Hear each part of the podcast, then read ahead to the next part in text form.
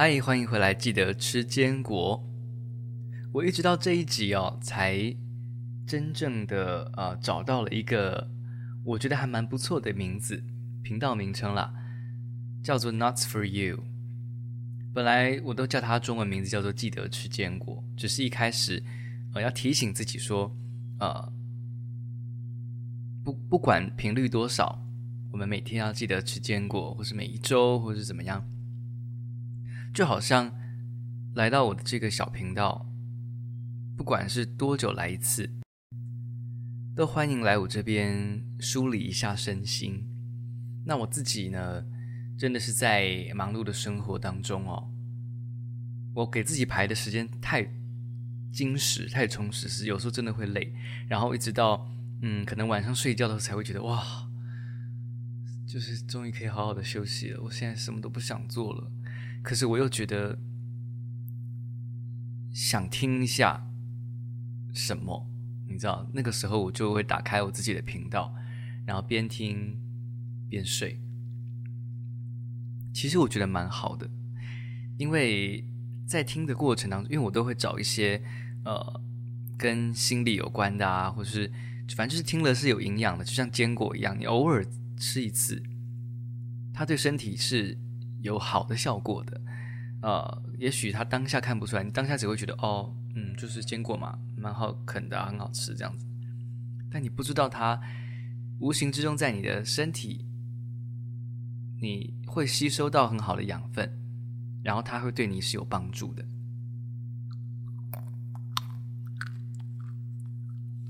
好啦，今天这一集呢，我们进到第三章，被爱的方式。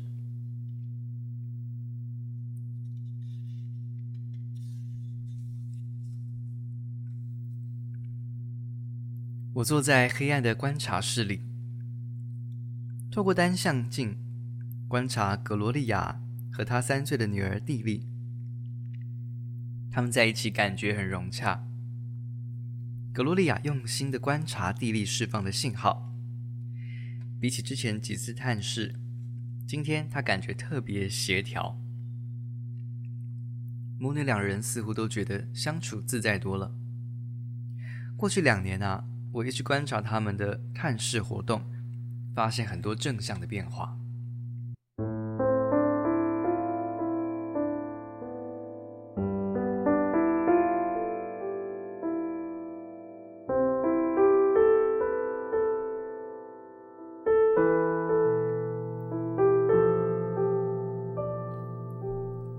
刚刚在回来的路上哦，我就觉得。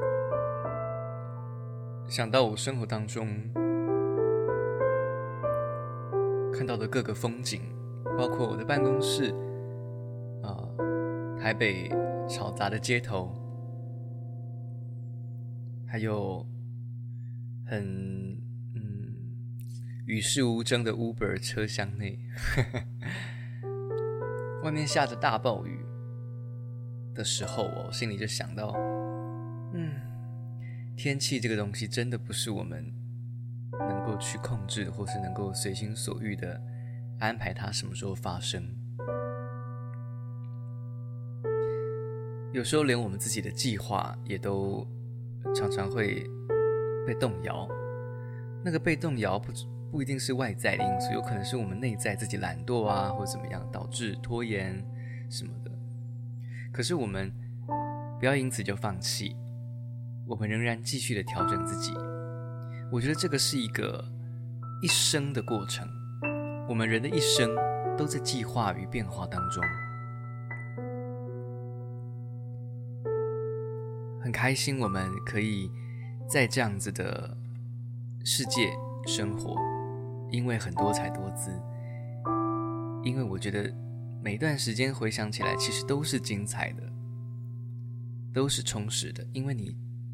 很认真的去体验每一件事，体验每一种情绪。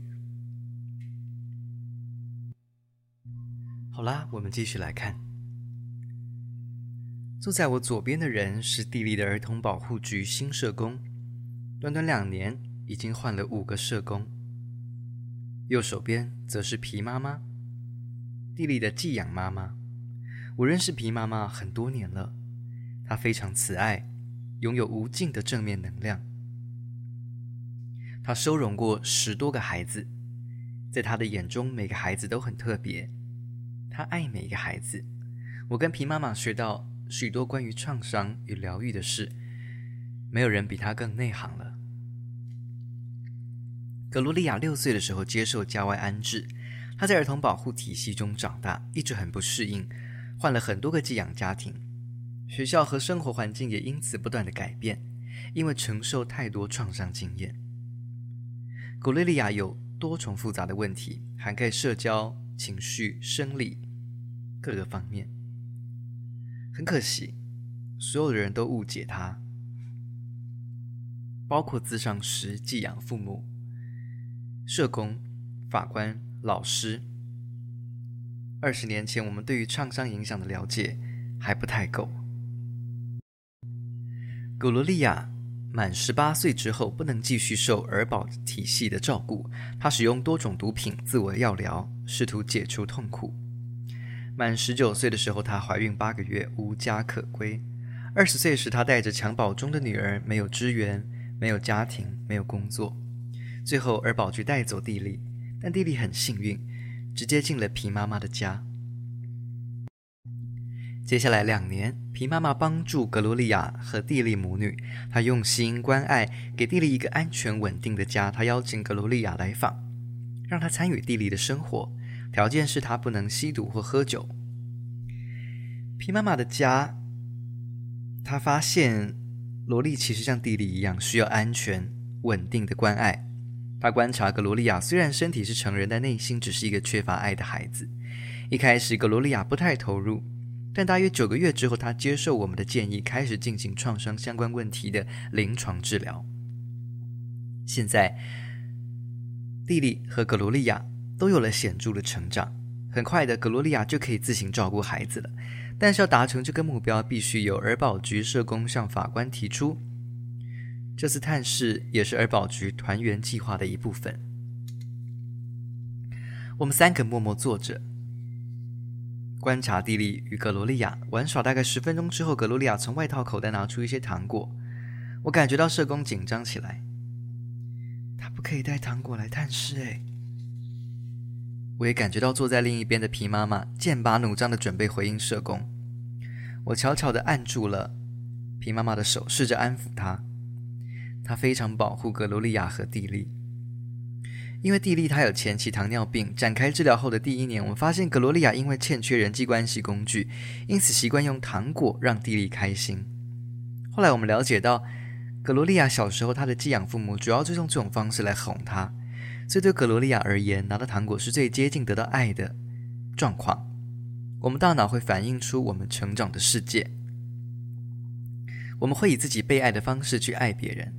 格罗丽亚只是想要以她知道最好的方法向女儿表达爱。社工接着说：“他明明知道不可以这样子，那孩子有前期糖尿病，这样是虐待耶。”不，我说，那个是无糖的糖果。显然，社工没有看最新的报告，毕竟他很可能同时要管理六十个案件。你怎么知道？是我给的，在会面开始之前，我感觉到平妈妈也笑了。一年前，我们的小组成员开会讨论，想找出办法取得平衡，照顾蒂莉和前期糖尿病的问题的同时，也要解决格罗丽亚想用糖果表达爱的冲动。一位组员建议告诫格罗丽亚，他提出在每次探视之前先搜身。而且，要是他再偷带糖果给弟弟，就要禁止接触。皮妈妈不同意，她觉得那个可怜的妈妈很努力了，让她给女儿糖果吧，那是她唯一知道的疼爱方式。惩罚、羞辱的手段不可能让她成为更好的妈妈。要是希望她成为更有爱的妈妈，我们就必须先给她更多的爱。于是我们没有告诫格罗丽亚，只是告诉她要换成无糖的糖果，并且教她营养与糖尿病的知识。当然，皮妈妈也确保格罗丽亚和蒂莉都得到满满的爱。我们向社工解释这一切，我们一起设计团圆计划，给予格罗丽亚和蒂莉双方大量的支援。格罗丽亚取得了同等学历资格，进入社区大学念护理。皮妈妈继续积极地关心这对母女。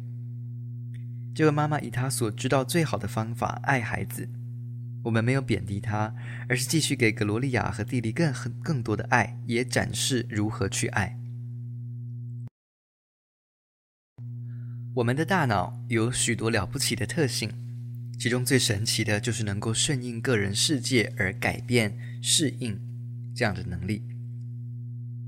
神经元与神经网络受到刺激时可以改变结构，这个称为神经可塑性。而受到刺激的方式则是透过我们个人的经验。大脑是以用进废退的方式改变。例如说，当小孩开始练习弹钢琴，相关的神经网络就会启动，并且做出改变。神经可塑性的这个面向，重复的行为引起变化，大家都很熟悉。这也是无论在运动、艺术、学术各方面，只要多练习就能进步的原因。神经可塑性有个很重要的原则，也就是特定性。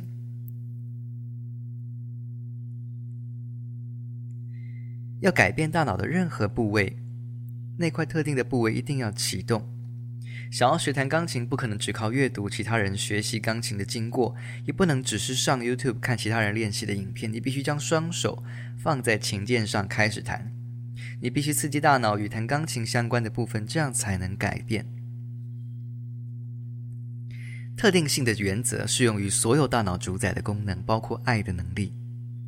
如果从来没有被爱过，那么让大脑中让人类去爱的这个神经网络。就会欠缺发展。格罗丽亚正是如此。幸好，只要多加使用、多多练习，就可以产生这些能力。只要给予爱，就能让没有感受过爱的人学会去爱。如果要计算我访问过的人数，相信我，我试过，应该有超过五万人。将近这四十年来啊，从我欧普拉早期在 Nashville 的时候。到欧普拉秀，再到现在，这所有的谈话中，我发现一个从未改变的共通点：我们所有人都希望得到重视。我们做的事、说的话，以及我们是怎样的人，屡试不爽。无论是美国总统、女王风范十足的碧昂斯，分享痛苦秘密的妈妈，寻求宽恕的犯、呃、罪犯，每一次访谈结束，坐在我对面的人一定会问。我表现得如何啊？他们注视我的脸，观察我的反应，接着总是会问：“还可以吗？”所有人都一样，说出真话之后，渴望得到接纳与肯定。除了科学因素之外，我知道最终的原因依然是这个：你被爱的方式。是的，归属感与被爱是人类经验的核心。我们是社会性的动物。我们天生要在群体当中生活，与其他人产生情绪、社会、身体的交互连接。只要研究一下人类身体的基本架构以及功能，就会发现有很多部分是为了帮助我们创造、维持、经营社会互动。我们是人际关系的生物，而能够以有意义、健康的方式进行人际连接，这种能力取决于我们人生早期的关系。爱，以及给予爱的照顾者，这是我们发展的基石。婴儿时期的遭遇会深深影响这种爱人与被爱的能力。爱这个字太常被搬出了，但其实重点在于你得到怎样的照顾，你的特定需求如何得到满足。我想到之前谈到的调节，宝宝饿了或冷了，失去平衡，宝宝以哭泣表达需求。而照顾者来调节宝宝，照顾者来满足宝宝的需求，这就是重点。对新生儿而言，爱就是行动，爱就是成人给予的照顾、用心关注、勤于回应、爱护滋养。父亲或母亲可能真的很爱孩子，但即使只是坐在电脑前面，在社交网站上发文写自己有多爱孩子，同时却任由宝宝在另一个房间没人管。孩子醒来饿了哭泣，他仍然没有体验到爱。对婴儿而言，皮肤接触的温暖、父母身上的气味、照顾者的样子与声音、用心关爱、勤于回应的照顾者所做的事，这些将成为爱。千万次这种关爱的回应交流，塑造了宝宝发展中的脑部。这些充满爱的时刻，真正奠定了大脑组织的基石。当宝宝感觉饥饿、口渴、寒冷，就会创造出压力反应模式。当照顾者满足他们的需求，让他们回归平衡，这就是我们之前谈过的建立复原力的模式。感到适度压力的宝宝哭泣，他们的哭声换来勤于回应、关爱呵护的成人给予调节。因为成人出现并用心关注、给予回应，让充满爱的行为可以成为可预期的事物。比如说，我肚子饿，我哭，他们就会来喂我。宝宝将这些给予回应的人与愉快、饱足、温暖产生联想。还记得机场那个小女孩吗？人是善良的，透过这样的互动，孩子建立世界观。根据照顾者回应的品质与模式，可以培养出复原力，也可能导致孩子变得过度敏感，不堪一击。每次的人际互动都有那么一瞬间，我们会想知道你有没有看我。有没有听我说话？孩子从出生就知道照顾者进来房间时有没有眼睛发亮。他们能感受到温柔、嬉戏、怜惜、耐性，并且给予回应。他们知道高品质相处时光真正的感受。他们知道自己被爱。所以反过来，照顾者的互动帮助宝宝建立爱的能力，用心爱护的行为养育出了的这个神经网络，让我们能够感觉爱，也能以充满爱的方式对待别人。被爱，就能学会如何去爱。以这种有爱的方式照顾宝宝，也会改变成年照顾者的大脑。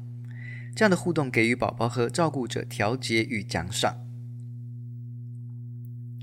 爱的能力是人类成功的核心。我们之所以能在这个星球存活，是因为我们能够建构并维持有效的能的团体。孤立无援的时候，我们不堪一击；团结起来，我们就可以互相保护、合作狩猎、采集，与家族部落当中受抚养的成员分享。人际关系粘着的，让我们的这个物种得以生存。爱则是人际关系的超强粘胶。从孩子出生的那一刻，你对孩子的方式就能决定他们会成功还是会痛苦。你刚才说的那些话，真正的意思是，一个人被爱的方式会影响重要神经网络塑造的方式，尤其是我们之前讨论过的核心调节网络。是的，没错。虽然还有很多复杂的因素，但用心关爱的互动组成并塑造了核心调节网络。成为基石，而且随着孩子成长，在上面逐渐建立健康的人生。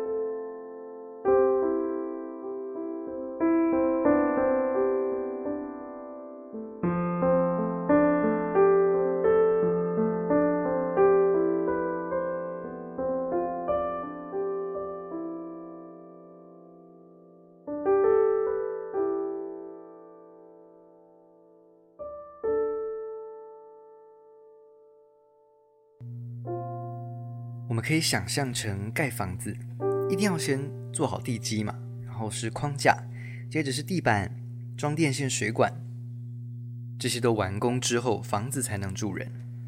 正如我们之前所说的，脑部发展也是从下而上，最下层的网络，也就是组成核心调节网络的那些，会最先发展，从子宫内就开始了。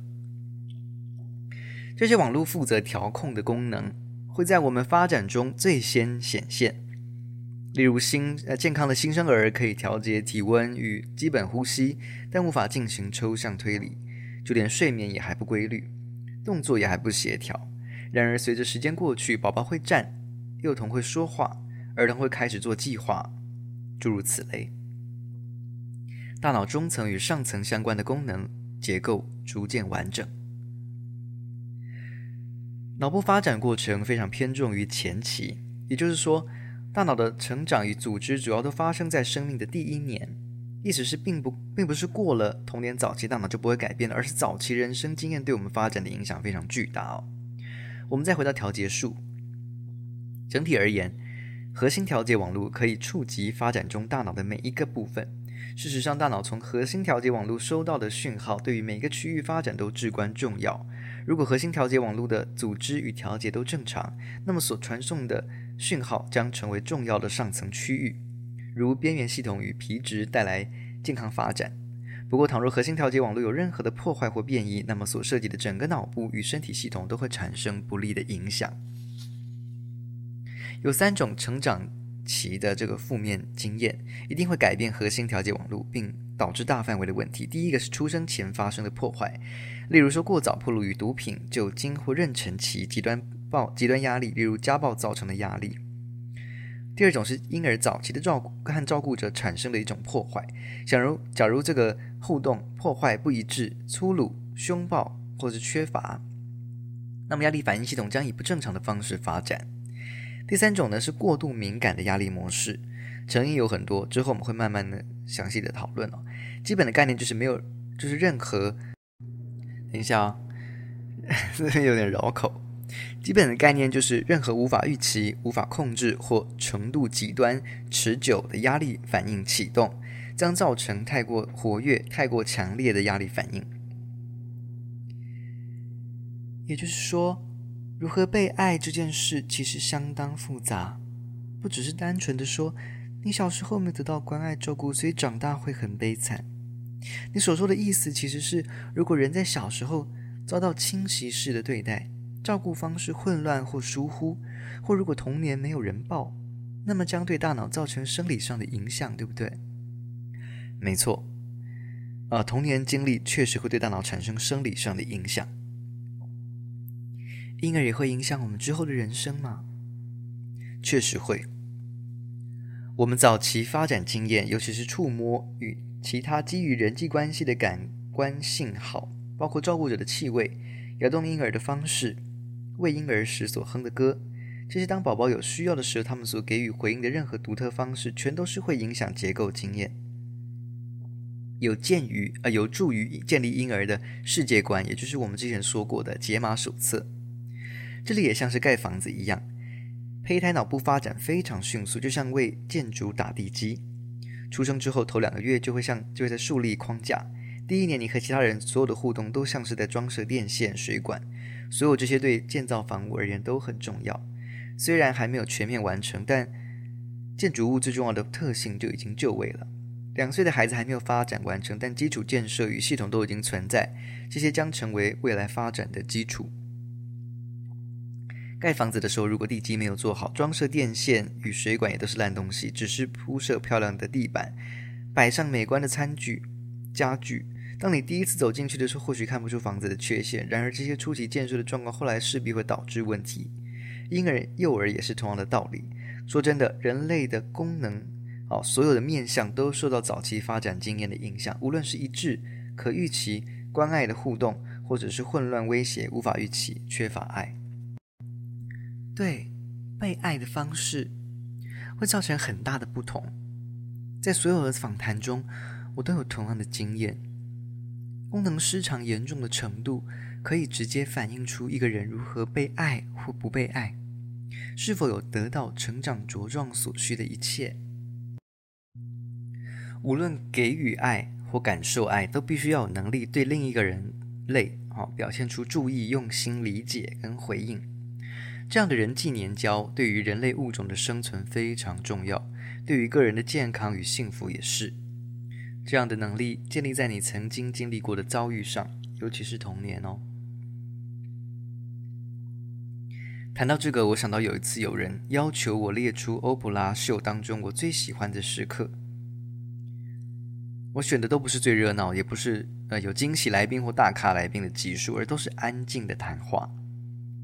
我第一个想到的就是《古圈圈女孩》。十一岁的凯蒂和哥哥柴克来上节目。几个月前，他们的母亲 Catherine 过世了。他告诉我，在 Catherine 过世之前还剩几个月生命的时候，他们决定要用这段时间全家一起去旅行。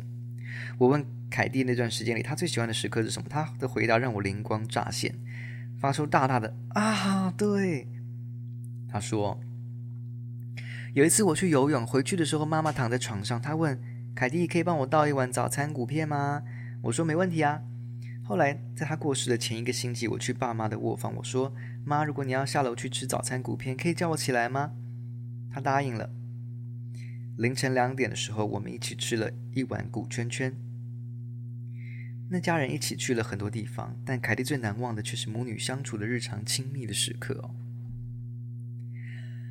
嗯，这是一个很好的例子，充分的说明爱的粘性，就是这种微小的时刻，当我们感受到另一个人全心全意的陪伴。彻彻底底的用心、连接、接纳，这样产生的纽带是最强大、最持久的。那个古圈圈时刻，哈，过了二十年，我们再次的访问凯蒂，她告诉我说，虽然她的个人生活当中有许多艰难的时刻，但她依然相信，人生中那些微小但意义非凡的时刻所产生的感情连结，具有深刻的力量，也就是你所说的那种安全、呵护。全心全意的陪伴时刻，我很喜欢你刚刚这个故事哦，因为它充分的表达了这些特殊时刻有多重要。最强大、最持久的人类互动通常很短暂，就算花好几个小时和一个人在一起，但如果不够全心全意、用心的投入，那么这好几个小时所产生的力量，可能还比不上吃一碗谷片的短暂时刻。如果从来没有这样的谷片时刻，如果孩子出生在混乱、迷惑、暴力、崩溃的环境中，既没有正常，也没有调节，等于注定要失败，因为你脑中的网络没有组成应该有的样子哦。那样的环境可能导致基础薄弱，或是呃接线错误，可能造成危及一生的风险。这种危险很大一部分来自于照顾者混乱、无法预期的照顾方式，影响到发展中的压力反应系统，以至于变成过度敏感。我们来说明一下是怎么发生，是怎么样的情况哦。首先，我们再回到神经的可塑性。先记住，神经的可塑性基本上就是大脑变化的能力。神经可塑性很重要的一个关键原则就是启动模式的影响非常大，会左右神经网络变化的方式。例如说，以适中、可预期、能控制的方式启动压力反应系统，可以制造出更有弹性、更强大的压力反应能力。当面临极度压力源时，能展现出复原能力，这就好像为我们压力，呃，为我们的压力反应系统做重训一样。我们加以训练，让系统变得更强大。当我们面对适度挑战并成功度过，这样的次数越多，面临更大挑战时，应对能力就更强。在很多领域都能够看到这样的现象：体育、表演艺术、临床治疗、救火、教学，几乎所有人类智力的领域都会看到。经验可以改进表现，因此压力绝对不是必须恐惧或逃避的东西。造成问题的原因是能不能控制，有没有模式以及压力的强度。很可惜啊，太多人的压力启动模式难以预期，无法控制，时间过长，强度极端。我要喝口水。